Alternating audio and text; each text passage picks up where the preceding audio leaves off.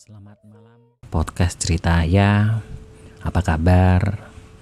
Kali ini saya mau berbagi cerita tentang pengalaman saya Pertama kali uh, mungkin melihat yang namanya makhluk tak kasat mata.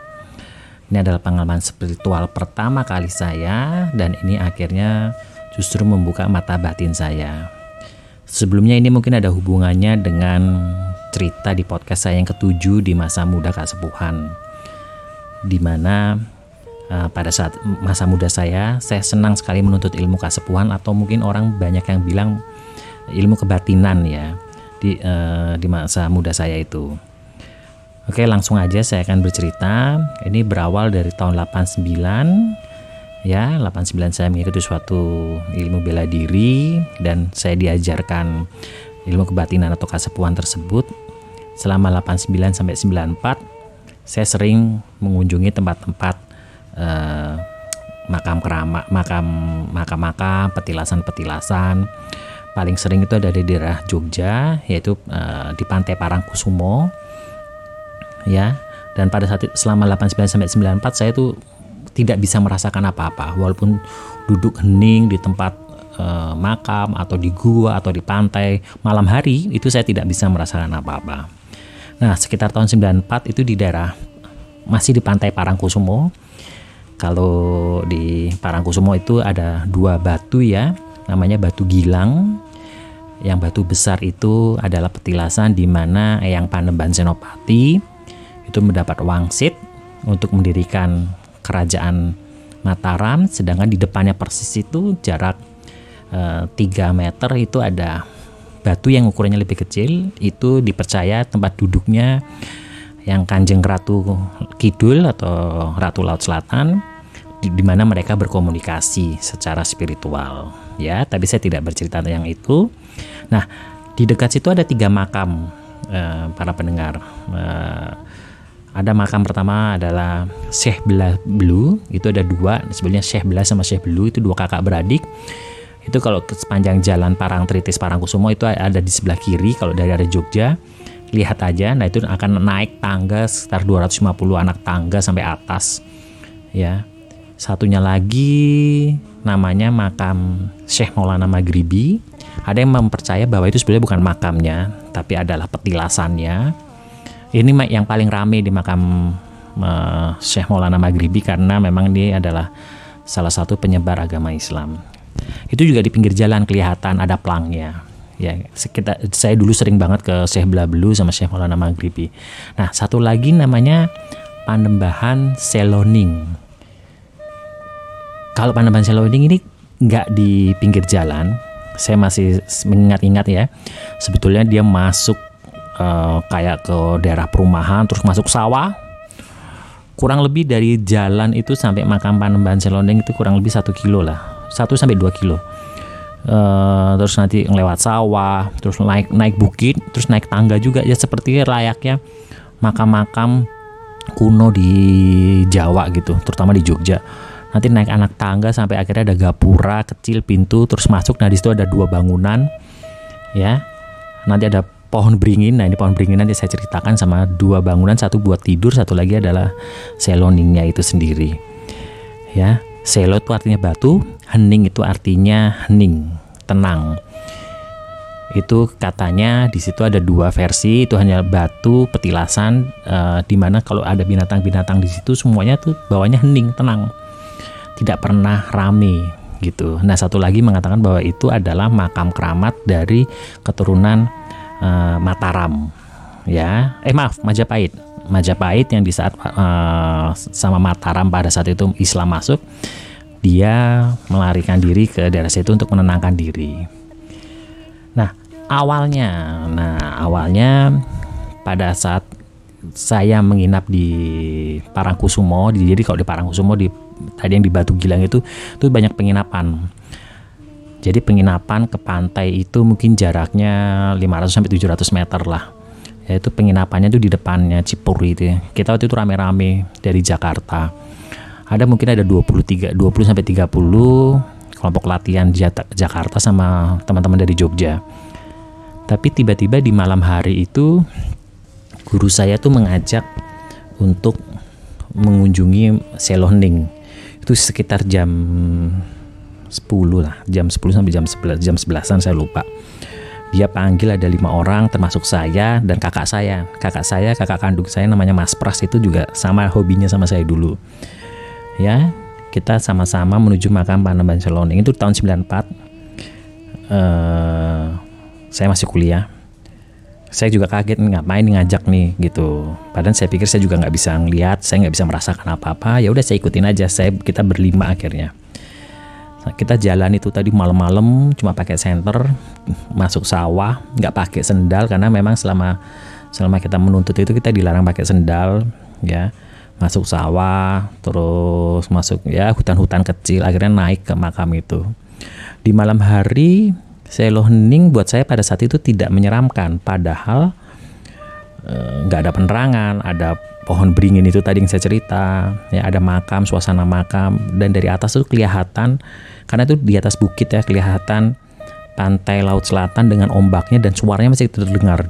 Suara deru ombak itu masih dengar ya. Dan karena ada bulan itu masih kelihatan kalau kalau di Selonding itu. Di Syekh Maulana Maghribi juga gitu karena mereka berada di atas bukit.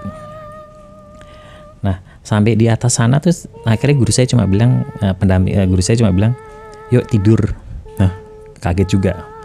tidur gitu. Akhirnya saya masih ingat saya tidur di nomor dua sebelah kiri. Jadi kita tidur kepalanya berlima gitu, kepalanya menghadap ke utara, kaki kita ke selatan dan saya berada dua paling kiri. Paling kiri itu kakak saya, Mas Pras itu. Nah, di tengah-tengah tidur itu tiba-tiba saya terbangun. Entah saya tidur entah lalap apa enggak tapi terbangun tepat. Nah, ini ini ini baru masuk cerita ininya ya spiritualnya. Tepat di atas saya itu itu ada cungkup makam. Di situ ada tokek. Tokeknya sangat tokeknya ukurannya cukup besar, tapi yang bikin bikin saya agak kaget itu adalah matanya matanya warnanya kuning saya masih ingat hit dan ada garis hitam itu besar sekali itu melihat ke saya. Dan saya coba tutup mata saya pikir ini apa saya coba lagi buka lagi dan itu toka itu masih ada. Ini waktu saya waktu cerita ini sekarang ini saya agak merinding ya karena saya mengingat masa itu. Akhirnya saya nggak bisa tidur saya setiap beberapa kali buka ada toka itu akhirnya saya karena kan diharuskan kita tidurnya menghadap ke atas semua tuh menghadap ke atas. Akhirnya saya memberanikan diri untuk menolehkan badan saya menghadap ke kiri, berarti ke kakak saya. Tapi setelah saya melihat ke kiri, ternyata di ujung. Jadi kalau kakak saya samping kiri di seberangnya sana, sebelah kirinya lagi, saya melihat ada bayangan putih. Itu saya langsung cepat balik lagi ke atas saya mikir dari ngeliat bayangan putih saya takut sekali sama yang namanya bayangan putih itu. Daripada saya ngeliat itu lebih ngeliat oke. Tapi karena saya nggak tenang lagi saya nengok ke sebelah kanan. Nah apa yang saya lihat di sebelah kanan? Setelah saya lihat-lihat sebelah kanan saya lihat ada uh, orang pakai baju Jawa jadi pakai beskap pakai belangkon udeng kita bilangnya udeng. Komplit itu bukan warna hitam tapi karena karena siluet kelihatan hitam itu ada di depan pohon beringin. Jadi pohon beringinnya itu di sebelah kanan dua, terus makam, ya kan. Nah, saya saya mikir nih daripada saya ngeliat kiri bayangan putih, saya lihat toket, mendingan saya liatin dia aja deh. Setelah saya lihat itu, nggak lama kemudian dia seperti manggil saya untuk mendatangi. Entah kenapa saya tidak takut, entah kenapa saya juga tidak bangunkan guru saya ataupun kakak saya. Akhirnya saya tidak samperin, saya samperin, ya, saya ke situ, nggak ada obrolan apa pun, tiba-tiba saya disuruh duduk duduk menghadap ke pohon. Jadi gini, kalau saya duduk, saya menghadap ke dua pohon beringin. Di antara dua pohon beringin itulah ada makam Selohning ya ada rumah gitu nah akhirnya saya duduk menghadap uh, ke makam tenang seperti ajarannya saya ya mungkin meditasi orang banyak bilang saya duduk tenang tutup mata sila dan pada saat itu tiba-tiba dari antara dua pohon itu muncul seekor macan macannya nggak terlalu besar uh, para pendengar. Saya masih ingat sekali bentuk macannya seperti apa, tapi itu macan Jawa. Nggak besar, kecil macan, macannya kecil. Uh, macan itu dan saya herannya saya tidak takut terhadap orang tersebut, saya tidak takut terhadap macan itu. Saya hanya diam saja. Saya justru malah memperhatikan macan tersebut. Gak, gak berapa lama tiba-tiba saya hanya merasa bahwa setelah saya nggak saya nggak sadar terus yang saya cuma tahu ada saya hanya gerak-gerak gitu saya nggak sadar tapi nggak lama kemudian saya disadarkan saya nggak tahu tuh berapa lama tuh proses berapa menit ya. Cuma tiba-tiba saya disadarkan oleh guru saya dan uh, teman-teman saya yang tadi empat orang termasuk kakak saya. Saya disadarkan saya sendiri nggak tahu kenapa kata mereka saya berperilaku seperti macan. Saya keliling makam dan pohon beringin itu sambil berjalan bak seekor macan dan mengeluarkan suara macan ya.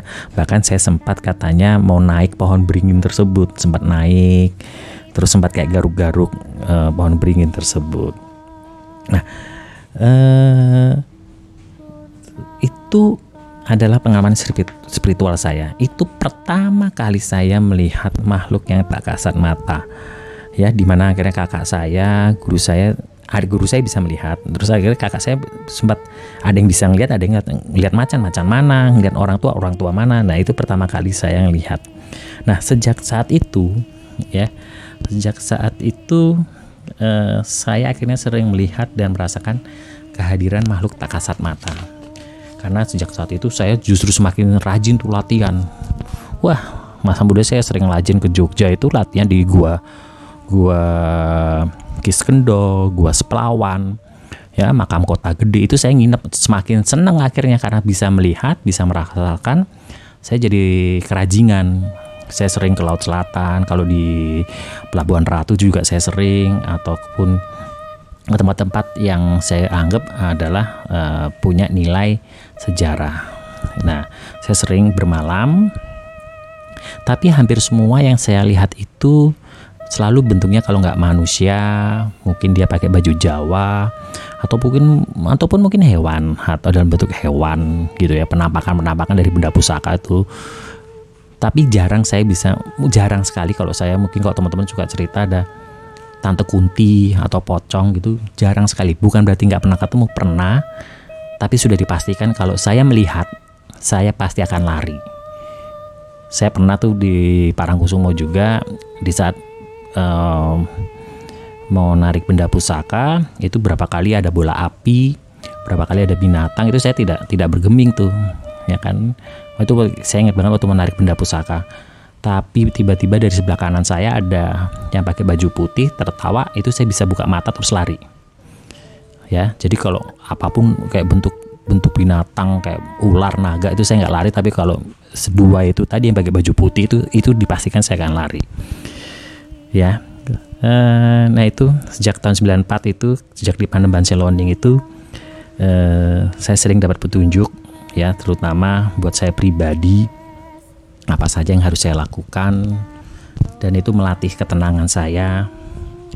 Terkadang ada perasaan kangen untuk kembali ke sana untuk masa muda saya se apa ya uh, napak tilas masa muda saya dan saya ada keinginan untuk ngajak dua anak saya Bama dan Bima untuk uh, minimal dia mengetahui bahwa ada yang namanya makhluk tak kasat mata. Dan minimal mereka juga tahu bahwa nanti itu bisa membantu apa ya um, sebagai ket, melatih ketenangan kan keberanian dia juga. Mungkin saya akan tutup uh, dengan cerita selo batu hening tenang di tempat itu adalah kita melatih ketenangan dan introspeksi diri. Tidak ada rasa takut atau seram karena makam ataupun pohon beringin yang gelap buat saya pada saat itu. Yang ada hanya rasa tenang, rasa kedekatan saya terhadap Tuhan, eh, dan rasa rasa apa ya saya bisa bilang adalah ya rasa tenang tadi dan rasa kedamaian ya di mana kalau saya selalu ingat selonding itu adalah cikal bakal pertama kali saya bisa melihat makhluk tak kasat mata. Sekian cerita saya. Terima kasih.